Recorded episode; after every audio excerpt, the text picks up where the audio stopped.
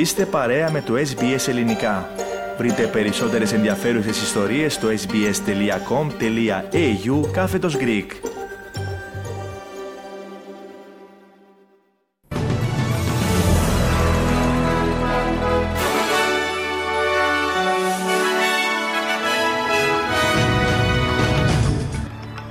Πλήθος κόσμου σε ολόκληρο τον πλανήτη υποδέχθηκε το 2023. Με υποσχέσεις για αυξήσεις σε μισθούς και συντάξεις, το πρωτοχρονιάτικο μήνυμα του Έλληνα Πρωθυπουργού Κυριάκου Μητσοτάκη. Νωρίτερα από ό,τι αναμενόταν, θα διεξαχθεί το δημοψήφισμα για την φωνή των Ιθαγενών στο Κοινοβούλιο. Τουλάχιστον ένας νεκρός σε μπαρά επιθέσεων στην Ουκρανία. Και έφυγε από τη ζωή ο γνωστός ομογενειακός παράγοντας Χρήστος Τσίρκας.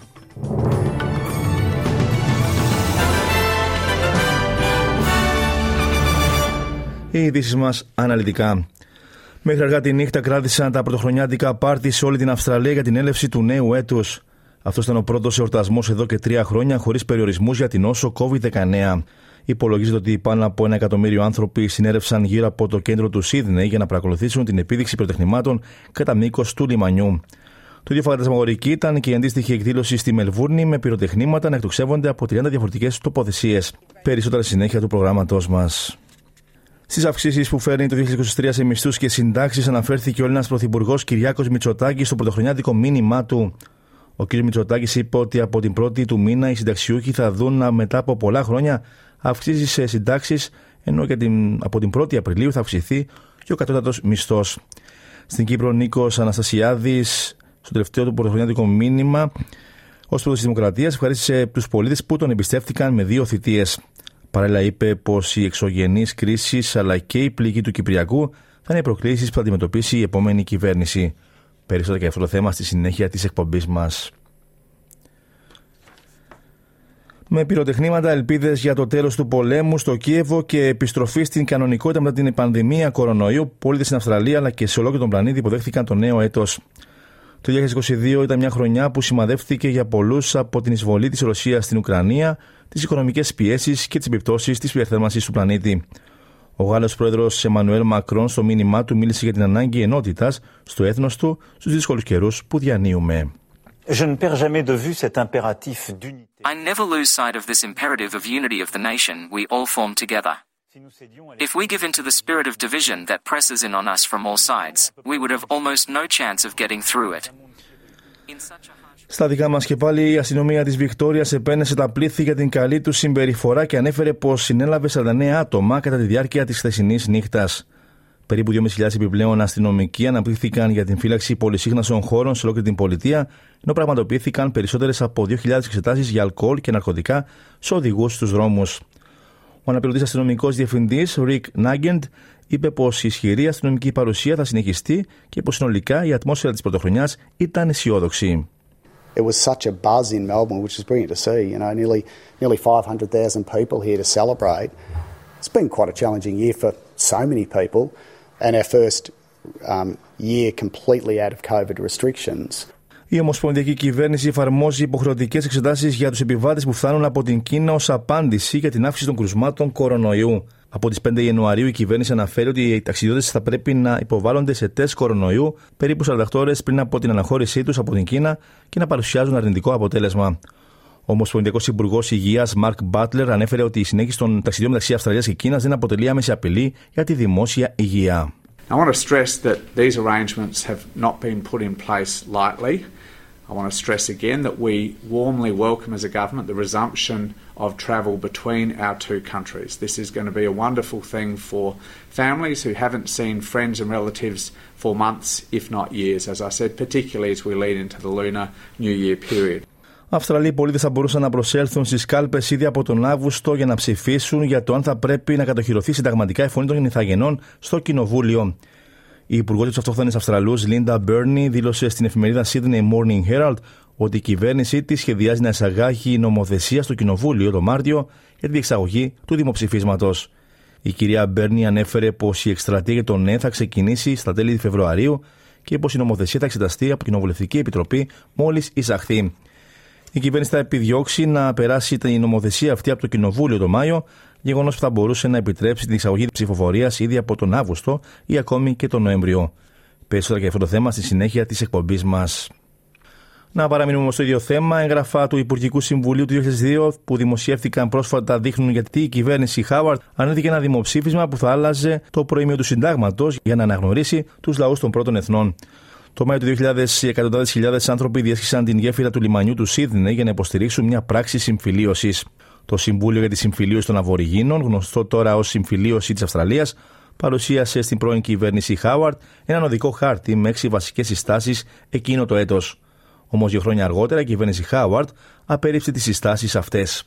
Η επίσημη θέση του Υπουργικού Συμβουλίου ήταν ότι μια εθνική συγγνώμη θα ήταν ακατάλληλη, καθώς θα μπορούσε να υπονοήσει ότι οι σημερινές γενιές είναι κατά κάποιο τρόπο υπεύθυνες για τις πράξεις των προηγούμενων γενεών.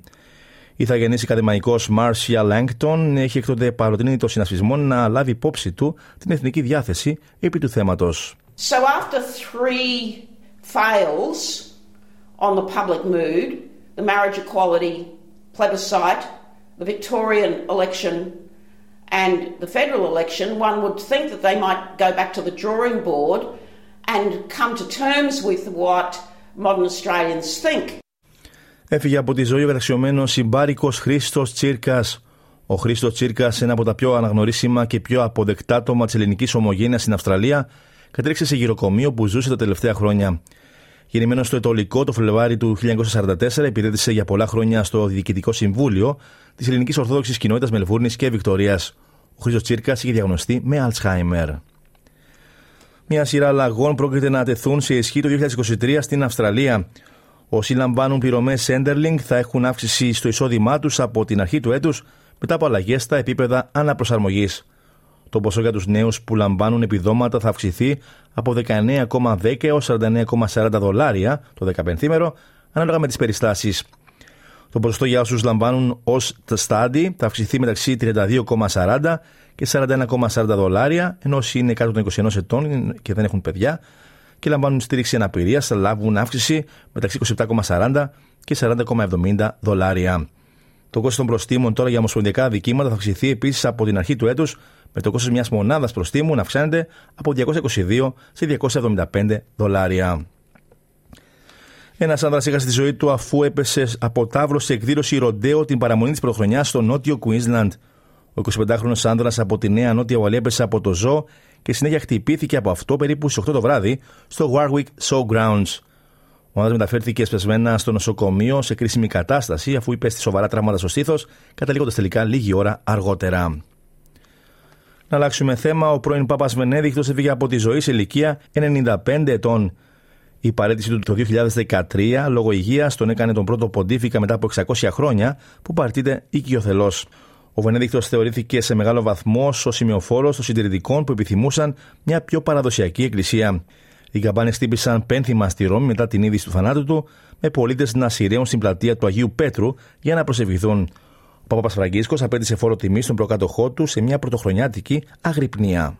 E parlando della gentilezza in questo momento With emotion, we remember his person, so noble, so kind, and we feel such gratitude in our hearts. Gratitude to God for having given him to the church and to the world. Gratitude to him for all the good he did, and especially for his testimony of faith and prayer, especially in these final years of retired life. Gratitudine a Dio per averlo donato alla Chiesa e al mondo. Η Ρωσία εκτόξευσε περισσότερου από 20 πυράβλου κρού σε στόχου στην Ουκρανία, σκοτώνοντα τουλάχιστον έναν άνθρωπο στο Κίεβο. Το δεύτερο μπαρά μεγάλων ρωσικών πυραυλικών επιθέσεων μέσα σε τρεις ημέρες προκάλεσε σοβαρές ζημιές σε ένα ξενοδοχείο της Ουκρανικής πρωτεύουσας και ένα κτίριο κατοικιών. Η Ρωσία επιτίθεται σε ζωτική σημασία στις υποδομές της Ουκρανίας από τον Οκτώβριο με καταιγισμούς πυράβλων και μη επανδρομένων αεροσκαφών προκαλώντας σαρωτικές διακοπές ρεύματος. Ο Ουκρανός πρόεδρος Βολοντίμιρ Ζελένσκι καταδίκασε τις επιθέσεις λέγοντας ότι δείχνουν ότι η Μόσχα είναι σε συμμαχία με τον διάβολο. The terrorist state will not be forgiven, and those who order such strikes and those who carry them out will not be pardoned. To put it mildly, several waves of missile strikes on New Year's Eve, missiles against the people, against the people. It was done by non humans, and non humans will lose. We all know that. Terrorists will not change this.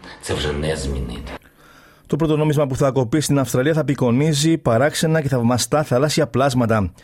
Το βασιλικό νομισματοκοπείο της Αυστραλίας και ο Εθνικός Επιστημονικός Οργανισμός CSIRO ένωσαν τις δυνάμεις τους για να αναδείξουν τη θαλάσσια ζωή που ζει στην νότια και ανατολική ακτογραμμή για το νέο έτος. Η συλλογή θα παρουσιάζει σπάνια παρατηρούμενα πλάσματα από τον βυθό, όπως το μεγάλο καλαμάρι, το έφθραστο αστέρι, το χταπόδι ντάμπο, το χρυσό κοράλι, τον αχινό κάκτο και το αγκαθωτό βασιλικό καβούρι. Είναι πρώτη φορά εδώ και δύο χρόνια που το νομισματοκοπείο είναι σε θέση να φιλοξενήσει μια παρόμοια εκδήλωση, η οποία αναμένεται να προσελκύσει εκατοντάδες ενθουσιώδεις συλλέκτες νομισμάτων από όλη την Αυστραλία. Ενώ ένας τυχερός λάτρης νομισμάτων θα πάρει στο σπίτι του το πρώτο νόμισμα του νέου έτους.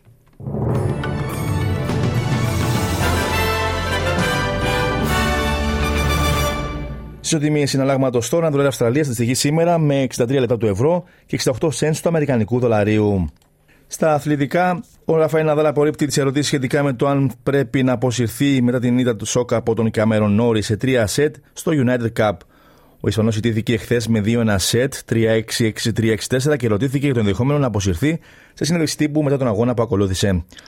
Ο ίδιο ήταν κατηγορηματικός, λέγοντας ότι έχασε τον αγώνα και αυτό είναι όλο, τονίζοντας πως όταν αποσυρθεί θα ενημερώσει οπωσδήποτε τα μέσα μαζικής ενημέρωσης.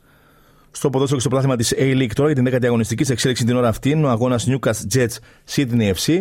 Στο 55ο λεπτό βρίσκεται ο αγώνας και η Sydney FC προηγείται με 2-0 εκτός έδρας. Για τις 5 το απόγευμα είναι προγραμματισμένος αγώνας Western Sydney Wanderers MacArthur FC.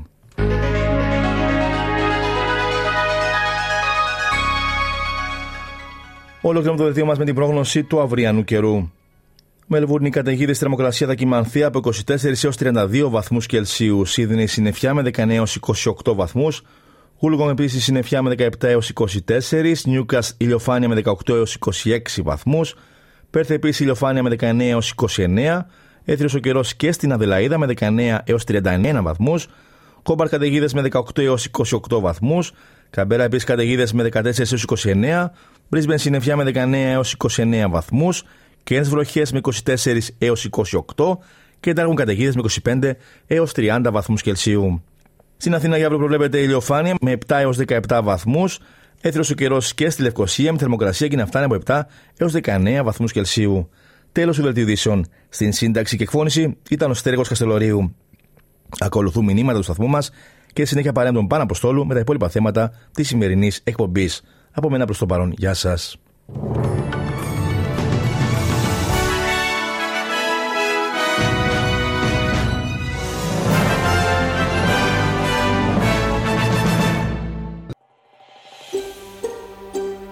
Θέλετε να ακούσετε περισσότερες ιστορίες σαν και αυτήν; Ακούστε στο Apple Podcast, στο Google Podcast, στο Spotify ή οπουδήποτε ακούτε podcast.